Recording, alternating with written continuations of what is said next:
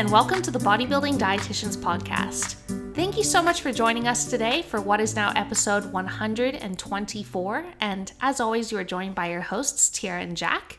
Now, we've got a great Q&A lined up for you today, so jumping straight into the first question, Jack. This one says, I'm not feeling hungry as much in a deficit. Is this an indication that I may be at a new maintenance and need to drop my calories further? I've been in a deficit for five months.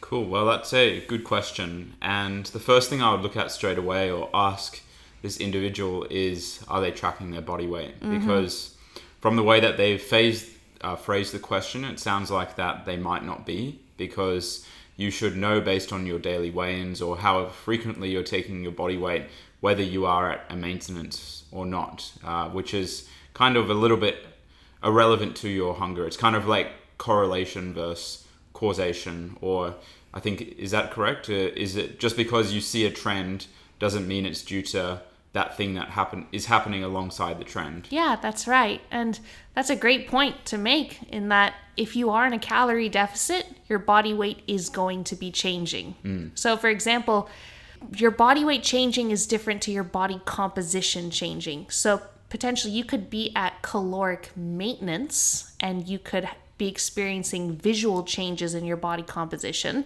but your body weight would be staying the same. But if you are in a calorie deficit, over time, your scale weight should be trending downwards. Mm. So, the short answer to this question is no. Just because you're not hungry doesn't mean uh, you're not in a calorie deficit mm-hmm. or not losing weight. Uh, it doesn't mean that you're at maintenance either. So it's purely representative of what the scale says, mm-hmm. and your hunger. Your hunger is very determinant on a number of factors. Of course, being in a calorie deficit and losing body weight and reducing your body fat levels is uh, things that will influence hunger quite directly, but it's not the be all and end all. Uh, there is a, a, lot of other factors that go into play, like stress. We know that people of a higher body fat, uh, they will have lower hunger levels uh, compared to someone who is leaner while dieting. Yeah, that's why it's a reasonable question to ask because. Mm. This person did indicate that they've been in a caloric deficit for five months. And if you are still in a caloric deficit, then you will probably still be losing weight. Mm. But as you would expect, if you've chronically been dieting for five months, and I would argue that five months of dieting, you know, that is considered chronic, that definitely ain't acute. You're going on half a year then. You would expect think, to be I think, hungry. I think six months, I, I know for chronic pain, because I had chronic pain with my back, mm-hmm. it's six months plus. Okay, so, so chronic... I don't know if it applies to dieting. I've never heard of the chronic dieting given a time frame. Yeah, well, okay, well then maybe we should give Almost it a time frame. Dieting. yeah, borderline. You've been yeah. dieting for a good amount of time, longer than five days, near on longer five than months. Uh, some bodybuilders diet for. Yeah, for exactly. but that's why it's a reasonable question because you would expect, man, if I've been dieting for five months, I w- should be hungry. Mm. So just identify these trends, like is your change in hunger signals is that acute and then again you can do some investigating to see okay is this related to anything going on in my life you know? Mm. is something drawing my focus away from food because my mind just needs to be elsewhere and my cognition needs to be in another area of life and that's temporarily drawing away from my hunger. Yeah. For like yeah for example for me i'll notice that uh, even in, when i was in prep if I if something occurred during the day, or let's say I had a little bit of a back niggle, uh, that for me would increase my stress a little bit. I would worry about it a little bit, and therefore I wouldn't be as focused on food, and mm-hmm. that would mm-hmm. take away from my appetite. So there's lots of other stresses that uh, some people respond to stresses with not necessarily an increase in appetite, but an increase in desire for food uh, mm-hmm. uh, as a distraction or as a coping mechanism. I find it really depends on your environment. It so, does, for yeah. example, if you were stressed and you were standing in the middle of Bunnings, like you might not get insanely hungry, right? Like you might not be like, oh God, I want to use food as a coping mechanism for this. But if you were at home and something happened and you were stressed out and you were just standing in the kitchen and you didn't have anything planned that you that needed your urgent attention at that time then i think it would be easier to look to food as a coping me- mechanism there mm. so i think it really ties in with your environment too mm.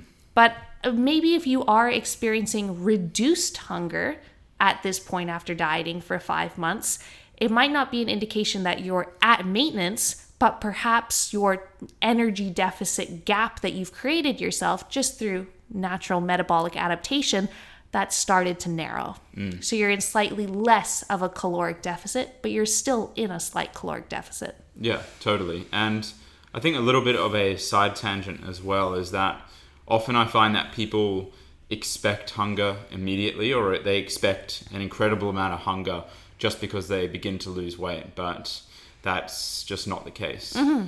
And which is a good thing. Yeah, it is a good thing. Yeah. So sometimes like when you are working with a client and they're entering into a dieting phase and you check in after one week and it's always nice when they're like, yeah, you know, like I was expecting to be hungrier because calories dropped by 500 from what they were previously, but haven't even felt hungry. And you're like, mm. that's great. Yeah, and expected. And it, it'll ultimately come down to your food choices as well that will play a significant role. So, are you having sl- slower digesting options? You're having a decent amount of dietary fiber per day. Mm-hmm. Uh, are you choosing more satiating foods?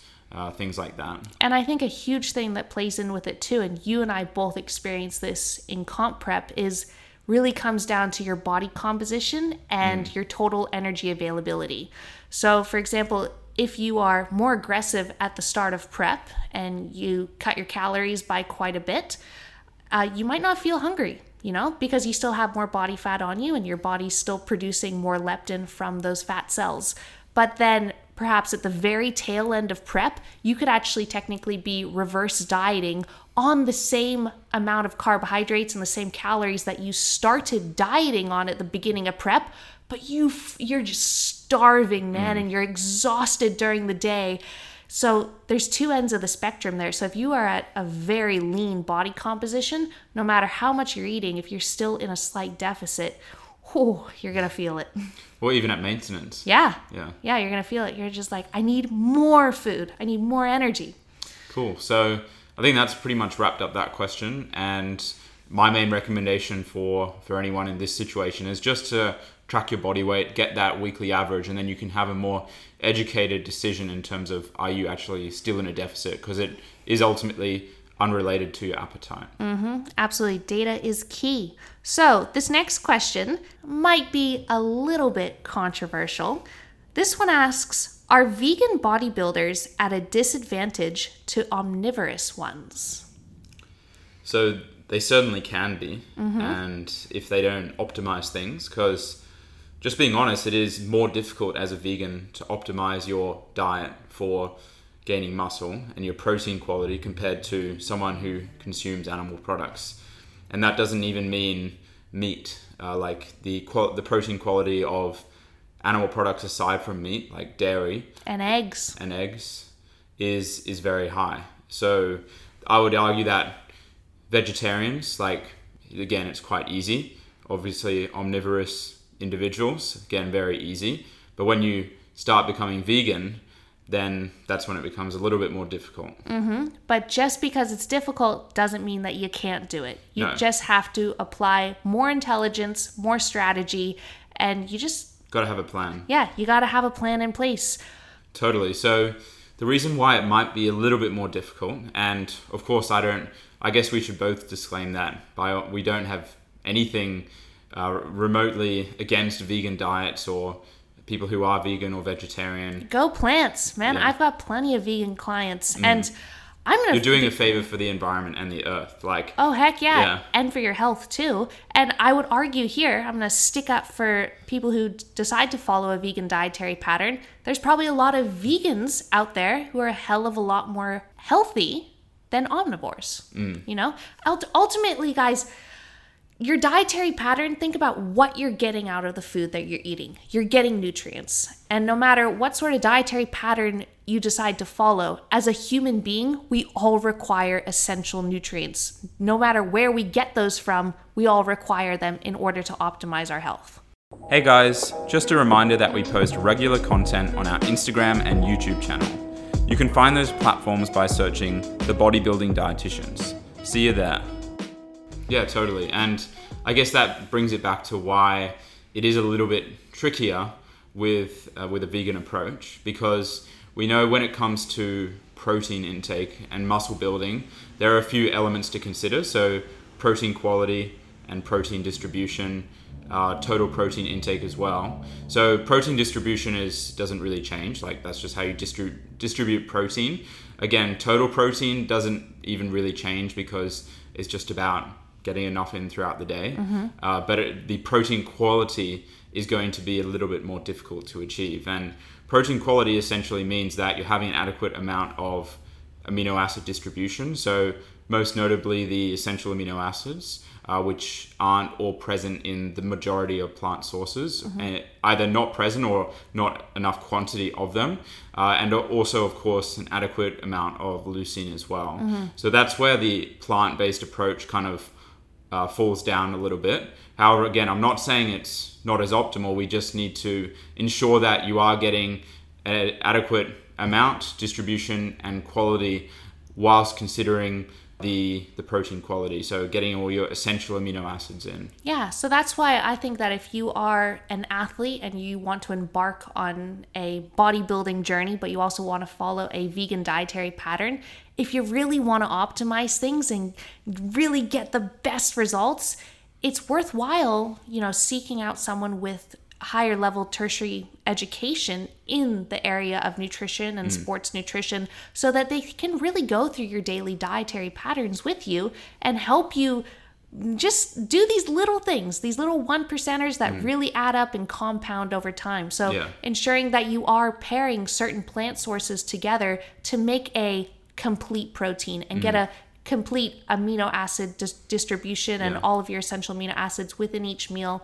And personally, for all of my vegan clients, just as an insurance policy, I actually get them to supplement with two grams of leucine at every single main meal. And yes, there is some leucine in some plants, of course, but again, you have to be really strategic about consuming certain amounts of plants and certain types within a meal. And even then, it's really hard to actually get enough leucine by combining all of these plants and just ensuring that that's happening at every single main meal, you know, mm-hmm. at least three to four times per day. And we know that leucine is the most essential amino acid for actually stimulating muscle protein synthesis. And that's fundamental if you're trying to optimize your body compositions. And if you're consuming around 20 grams of an animal based protein, then you are going to hit that leucine threshold of getting at least two grams of leucine. So, leucine powder, it's pretty cheap, you know. Just use it as like an insurance policy, and uh, that's what I do with all of my vegan clients at all of their main meals. I just get them to supplement with two grams of leucine. Yeah, And yeah, something else I was going to add is we're talking about leucine, but there's also a bunch of other different food types as well. Like even compared to 10 years ago, the, the vegan market for meat-free mince or other complete protein sources uh, has skyrocketed, and it's so much easier nowadays because ultimately, what you don't necessarily want, like it's still gonna probably be, probably be the same for muscle building, but you don't want to have like a vegan protein shake at every single meal just to get your pro your uh, quality of protein in. So ideally, you want to have like at least two, but preferably like uh, a different protein source at each meal. Yeah. and or not even that, maybe like two two to four different protein sources a day, ideally. And again, the good news is that there is a lot to choose from nowadays. So we have things like meat-free mince, which is often soy-based. We have things like the vegan protein powders, which is usually a blend of different protein types, such Yeah, as like like, pea. pea and brown rice. Um, and yeah, what are some other options for them? Well, I think soy is always going to be a go to with things like Very diverse, yeah. Oh yeah, with tofu, with tempeh, with textured vegetable protein, soy, it's pretty awesome. Mm. But for those who aren't petrified of gluten, you can also get amongst the seitan, which is awesome. My sister, she's Not to a be confused with satan. no, no, not confused with Satan. But again, if people are petrified of it, they might be scared of the devil too. but Seitan, Seitan is awesome. My sister, she's been a vegan for going on 15 years now. She's awesome. She's like a medical doctor over living in the UK doing a PhD at Oxford University. So she's pretty healthy, man. But anyway, whenever we'd go over to her house and she'd cook up this delicious vegan feast, she loved using gluten protein to make like vegan chicken nuggets and stuff like that. So mm. Is great. But obviously, it's not a complete protein, though. No, it's not. So yeah, it's not a complete protein. So you'd need to pair it with another vegan protein source in order to get that full amino acid profile. But we're really looking at those higher protein plants as well. So things like your pulses, so beans and legumes and chickpeas and all that stuff. And particularly because this question was asking about bodybuilders, I personally think it would be a lot easier, to say the least, to optimize your body composition on a vegan diet if you were at maintenance calories or in a caloric surplus. But boy, if you are trying to get lean as a bean, getting on a bodybuilding stage, I think that's where things can get a little bit tricky and that's where things can start to get a little bit restrictive because when we're talking about combining all of these different plant proteins, mm. generally these plant proteins they come from sources that yeah, they have protein in them, but they're generally a great source of carbohydrates too. So people yeah. will be like lentils, beans, they're gr- they're a great source of protein. I'm like yeah, they might have a few grams of protein, maybe more than rice, yeah. but they're also a great source of carbohydrates. And when you are in the sticky end of a prep, you know, and calories are pretty low, then man, you're not consuming too much. So it can be difficult to hit your protein intake if you're trying to get it through all of these other sources. Mm. That's why a diet could potentially have to be a bit more restrictive, mm. looking at more like plant based protein powders. Yeah. Even things like tofu and tempeh, man, sneakily high in fat. Like yeah. they need to make a genetically modified soybean that's mm. lower in fat. That would mm. just that would change the game. Yeah. Actually on that note, something again a little bit off topic but interesting is okay, so we know that genetically modified meat, it's well, I don't know if that's the correct word. I would say meat that is created in a lab that mm. is from a cellular organism. So for example, what they might do is cultivate a cell from turkey, and then technically that would be turkey, but maybe not technically mm-hmm. because it's it's not a it's a living thing, but it's not a turkey. the turkey hasn't been killed. They just cultivated a cell. They just a, took one cell and the, and they cultivated it, so it's meat, but it's not meat. Yeah. And my question to you guys is, if you wanna, if you repost this episode, like, or even just DM us personally. It would be cool to let you know uh, or let us know. Do you are you still vegan if you have cell cultivated meat? Mm-hmm. Like I find that a really interesting topic, like the ethics behind it, because technically there's nothing has been harmed in that process and because from that meat that's grown you then get, you then get more cells from that to mm-hmm. continue producing so it's it's really only a matter of time i think in in the next 10 20 years it's going to be very very commercially available on mm-hmm. our supermarket shelves and as soon as that comes out and it's cost effective for for me like i'm definitely going to be buying that Hey guys! Just a reminder that we don't just coach physique athletes, but we do coach anyone with a health and fitness related goal. Therefore, if you are interested in getting in touch with us regarding our coaching services, you can always head over to our website at www.thebodybuildingdietitians.com or alternatively, click the link in the show notes below. Yeah, lab grown meat, man. You and I, we ain't picky eaters. Like, really, just uh, coriander, yeah, take it off the plate. But everything else, we'll eat that. Mm. And gosh, if it's saving the environment, yeah. you know, and plus you got to remember, like, they can, uh, on a biological or chemistry level, they can alter that meat to the max in terms and I don't mean it in a bad way. I mean, okay, they can put exactly this amount of amino acids. They can put your leucine threshold in there. They mm. can put in iron, iron, and content. B12. Yeah.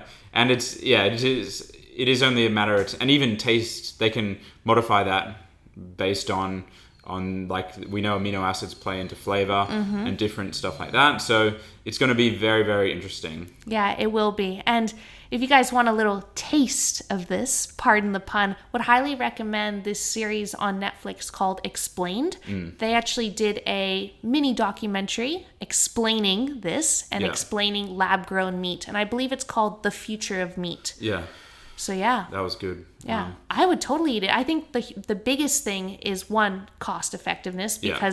It cost like a hundred thousand dollars to create one burger patty. but, Mm, but if that, it- that was, was a quite a few years ago now. Though. Yeah, if there was a higher demand for it, Yeah. then that would obviously bring the cost down. And also just people getting their head around it. All Like, it takes is a positive attitude and, of course, more money. yeah, I know. Gosh, like people are like, I don't want to eat something grown in a lab. I want to eat it out of an abattoir. It's like, Mm. come on, man. You know, save the planet. Yeah, and I, I'm willing to bet you if you blindfolded someone, you don't even have to blindfold someone because they, they look the exact same. But if you Mm-hmm. don't tell someone where it's come from, they would have no idea. Even some of the the meat free options, like even the the plant based burger patties, like they've done taste testing where they put a blindfold on or whatever. They don't tell which is which because they use some food dye. They might use beetroot. They even fortify it with iron, so it still has that meaty sort of taste, which I've never really understood why vegans still want a meaty taste. But anyway, um, Yeah, that's that is something that's always gotten to me. You know, like making a vegan chicken nugget, or you go out to a Chinese restaurant and they have like shrimp made out of tofu or something. I'm Mm. like, why are you still trying to make it look like an animal? yeah. Well, I guess do you then make it look like an alien or some sort of foreign put species? it put it into a square rectangle and Yeah. just I mean, there's obviously reasons behind it, like Yeah. uh, to, to try and cater for people who potentially aren't vegan or it's something that we're comfortable with. So, Mm. Yeah. yeah, we're not trying to pretend ignorance. We kind of do know Mm-hmm. why, but it is it's just interesting. absolutely. But uh, I can't wait for that. The lab growing meat. I'm excited, you know, you know, like man, someone with a with a lab growing meat hit us up s- for Mm. a sponsorship. We'll promote ya. That's one of the things actually that I would actually have been if I didn't become a bodybuilding dietitian. That's something that does genuinely interest me, like Mm-hmm. going into that sort of food chemistry and uh, food science. even though you and I, boy, some of those chemistry exams, we really had to Yeah, knuckle down was- and study for those. I mean, once it was all explained, it it was more the what was it the Bioc 2000? That was Yeah. biochemistry. that was just that was just on another level messed up. I don't know. the metabolomics that that got to me big time. My my brother actually, who he doesn't listen to this, but he's uh, studying at Oxford as well, and he he did a, a massive uh, research review or something on metabolomics, and like his his intelligence is kind of I think because I'm a triplet for those people who don't know, but uh, I think he got probably 67% of the brains, and then. Uh, my my identical twin and myself, we got the rest. But Well, there must be a, been a lot of brains to go around because you're still pretty damn brilliant. So, thank you. uh, but yeah, boy, Bioc 2000, my dear God. If, if like once a lecturer starts talking about electrons hopping around, like I'm just like, oh, see you later. I cannot comprehend this, man. Yeah, and it, it just makes it worse when you put it on two times speed as well. oh yeah anyway uh, but guys to answer this question vegan bodybuilders ultimately it comes down to just making sure that you are well nourished and just like an omnivorous bodybuilder or an whoever you are as a human being you need to get all of your essential nutrients in. And that might be slightly easier if you do choose to consume animal products but it doesn't mean that it's impossible if you just choose to consume plants There's plenty of omnivorous people who don't consume enough fruits and vegetables and who Mm-hmm. aren't healthy because of that, or they aren't healthy because they only consume meat, like the carnivore diet or whatever. Yeah. Like, And obviously, Jack and I, we did speak a lot about protein, but obviously, there are other Mm. Yeah. essential nutrients that are primarily found in animal products like B12. B12. Well, that's only found in animal products, but your things Calcium. like your calcium, your zinc, your iron, all of these great things. But again, you can get those through plants, or usually you do have to look at some sort of supplementation. I would say iron and B12, they're usually the number one Mm. for supplementation for vegans. Yeah. But that's why, or fortification. Fortification's Fortification, yeah. awesome. Other than iron, it's like Iron Man, it's, a like double-edged sword, isn't it? oh, it's I don't get Mother Nature in that sense. You know, it's like one of the most essential nutrients for health. It it binds in our red blood cells. It helps carry oxygen around the body. We freaking need that stuff. But it's like if you consume it with anything else, that thing will interfere with its absorption, and it's gonna try to stop it from getting into your body. It's like, Yeah. Give me a break. And then you have oxalates and tannins, which are in vegetables, which further God. impair that absorption process. But That's the seitan of the Satan of uh, of nutrients. That's Yeah. for sure. All right, guys. So this next question we're moving on to. This one says, "Can you hypertrophy your abdominal and core muscles?" Yes, you certainly can. Mm. And I think I'll give a little shout out to, but people, of course, would already know him. Uh, so, Steve from Revive Stronger, Steve Hall. Steve Hall. And we had him on the podcast way back in the day, one of the very early episodes. And he is someone who, in his prep from, I think, when was his last prep? 2017, I think. Ooh, quite a few years ago. Yeah. And you could see in his in his physique from there that uh, genetically his abdominal structure wasn't the most favorable. However, he's actually doing a prep right now, and the difference between his abdominal structure in terms of muscularity and the, the, the actual rectus abdominis, which is the six pack muscles, is is quite significant. Um, I'm, I'm not sure if you've seen a comparison he's done, but it's actually astounding how how much he's actually built his core, and that's just been through direct ab training. Yeah. Yeah, and uh, I think there are some considerations though with direct ab training. Mm-hmm. But ah, the thing that gets me with this is that people think for some reason the abdominal wall is different to every single other muscle group Mm. in the body. They they just think that for every other muscle group you got to build it, but when it comes to abs, apparently those are made in the Yeah. kitchen.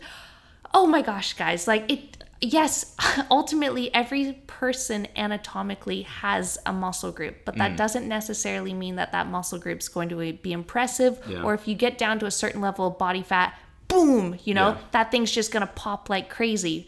It's like it's like any other muscle group. Like some people might favorably have uh, really good leg structure because it's not just about the amount of muscle; it's also about the structure. So I would say, unfortunately, Tyarra and I we have abs, but we don't have the best structure. I don't think you should put yourself in this box. I Uh, think that I'm you putting have myself in this box. I think that you have a very, very impressive core. Like, I think I should be in this box, you know, because there's not much there. And I'm I like Steve, I'm working my butt off to build a core, you know? Mm-hmm. I've been 51 kilograms before, you know, and my stomach was just at, I should, concave. we should say at 176 centimeters. at 176 centimeters, like this was years and years ago, not a healthy body weight whatsoever, but ridiculously low body fat levels.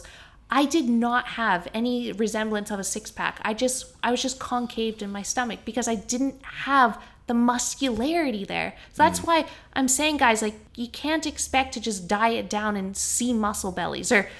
Sure, you might see the muscle belly, but they're not going to be very impressive. You know, like you could diet down and you might see your bicep, you might see a calf striation, but it's not going to be much to uh, boast Yeah. about.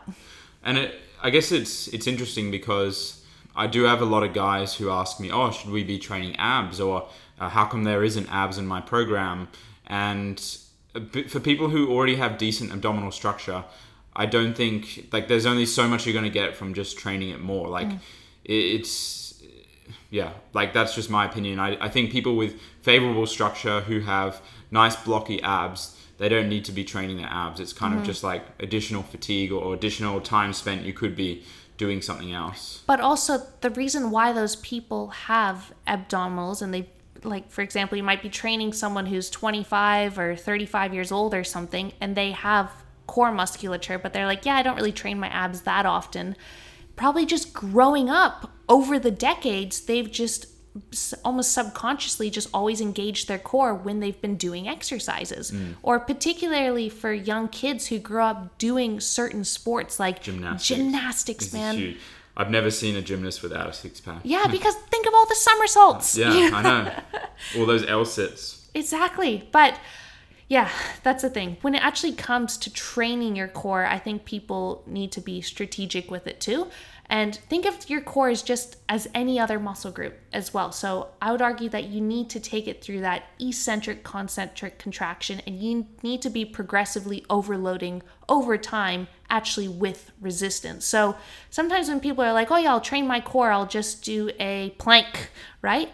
When we actually think about a plank, that is not the best exercise for no, growing a muscle isometric contraction. Yeah, so that's isometric. So when we think about isometric, it means that the muscle is constantly at the same length. Mm. It's like trying to grow your quads from doing wall sits. Mm. You know, it's gonna burn, but yeah, you're not gonna like get on stage with Jack Radford Smith quads. Sorry about that. no matter how much it hurts, or no matter how much your PT or your basketball coach is yelling at you, don't give up. 30 seconds to go. But yeah, that's isometric when the muscle is just constantly at the same length. But you want an isotonic contraction. So that's when the muscle is uh, having tension applied and is going through an eccentric concentric contraction. So it's lengthening and it's shortening, but using the same weight. Mm, yeah. yeah. Yeah, totally. And I like for we've been we actually have different preferences in terms of what we like. Like mm-hmm. personally, I prefer weighted abdominal exercises, which I can yeah, well, Tyarra does as well, but we just have preferences over which they are. Mm. Uh, so, like, I prefer things like uh, cable crunches mm-hmm. and machine crunches. Yeah, I love I love the ab crunch machine as well. Just never really been able to get that connection with the mm. cable crunch. I just I don't think you've tried hard I've just enough. I'm gonna I'm gonna put my hand and say that too. Have not persisted enough, but I connect really well with the ab crunch machine yeah. and weighted decline sit ups work well mm. for me too. But not planks, man. Planks, like you know, you'll you might grow. Some... I actually do something called a serratus plank, but it's actually it's a dynamic plank where mm. I I don't know, you, you might be able to look up serratus plank. It might be too specific to search, but it's basically because I, my abdominal structure is, again, I'm putting myself in that box where it's not great, but my serratus, which is those finger like muscles on either side of your abs, is even worse. Mm-hmm. And I think that's, again, me growing up, I've never properly engaged them. Mm. And that's something that I'm actually training more this off season is my serratus so that can be a bit more developed uh, and and because I had to dig really deep to get my serratus in, and even then it wasn't that visible on mm-hmm. the side. Uh, so yeah, that that raises another good point too. If you actually want any muscle group to be more prominent, you need to grow and develop that muscle group yeah. so that no matter what body fat percentage you're at, it's more likely to protrude from underneath your mm. body fat. So you don't have to get ridiculously stupid lean just to see one little thing. Yeah. You know, and potentially sacrifice a whole bunch of other tissue as well. Yeah, yeah, so to wrap this question up, yes, you can definitely grow your abs. Do a dynamic movement for it, so an isotonic movement. Uh, so basically, go through a concentric and eccentric phase mm-hmm. under load, preferably, and even things like a leg raise. Technically, you're under load because mm-hmm. that's your legs. Yeah. Um, but be wary of that too, because a lot of these movements sometimes you can engage a lot of hip flexors. Yeah, and that brings me on to my next point. Make sure you are like contracting your abdominal. So ultimately, you want an element of back flexion because when you flex your back, you're crunching your abs. Mm. And a lot of people, especially on things like the machine crunch or the abdominal crunch, cable abdominal crunch, they're they're not actually incorporating back flexion. They're just bending at the hips mm-hmm. and with a neutral spine, and that's not going to be doing anything other than working your your hip flexors mainly. Yeah a, a, little trick that I got around that, well, you actually showed me the very first time I started using the ab crunch machine is that it has those little pads underneath where mm. you can actually lock your feet in so that you're really stabilized and you could really crunch down. But that's just going to recruit a hell a lot more hip flexors. Yeah. So if you actually anything but the abs. Yeah. So if you actually don't lock your feet into those little pads, you just let them hang. You just let your legs hang over the seat and you really f- focus on recruiting your core. And whenever I'm doing crunches, I always breathe out with every single rep. I find that that actually really helps me recruit my core. But ultimately, guys, if any muscle group is lacking, train it in a progressive overload manner, mm. and hopefully that thing grows. But if you know you just have it or it just grows indirectly from other exercises, you're blessed. Mm, yeah. Totally. But I want to be like Steve Hall. I want to make a gnarly comparison from this past season where again I had like two little blocks and like right right under my sternum like I had those two little ones but I want to be able to make a gnarly abdominal comparison in two and a half years from now, showing that abs are not made in the kitchen. Abs are actually made in the gym. Yeah.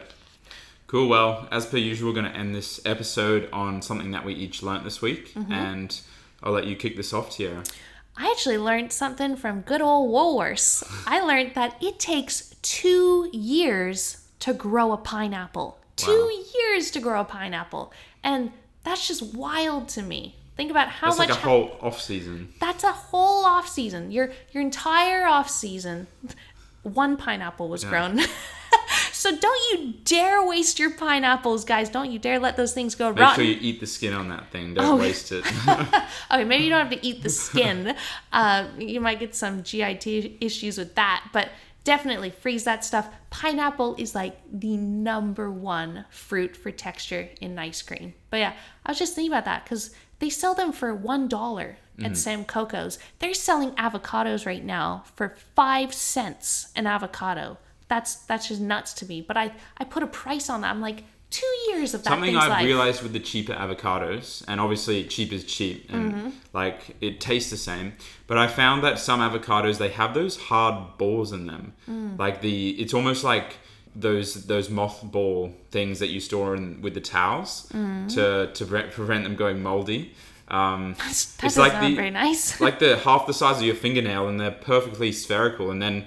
They like attached to the skin of the avocado. I've always Mm. wondered why they form. Have you? Do you know what I'm talking about? Well, I know that obviously Sam Coco's it's a discount fruit barn. I think any sort of any sort of fruit or vegetable is going to have obviously little animals.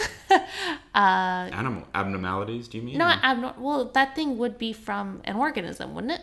No, I don't think so. It's it's kind of just like a hardening of the of the fruit inside the avocado. It must be yeah. But that's know. again why it's it's so cheap, but it's still just as nutritious. Yeah. and Just as it's the tasty as well. Yeah, it's, and it's the same thing. But that's why you pay like quadruple the price if you go to your supermarket because you get like this glowing green Mm. avocado or all of your perfect fruit. Yeah. Uh, God, yeah.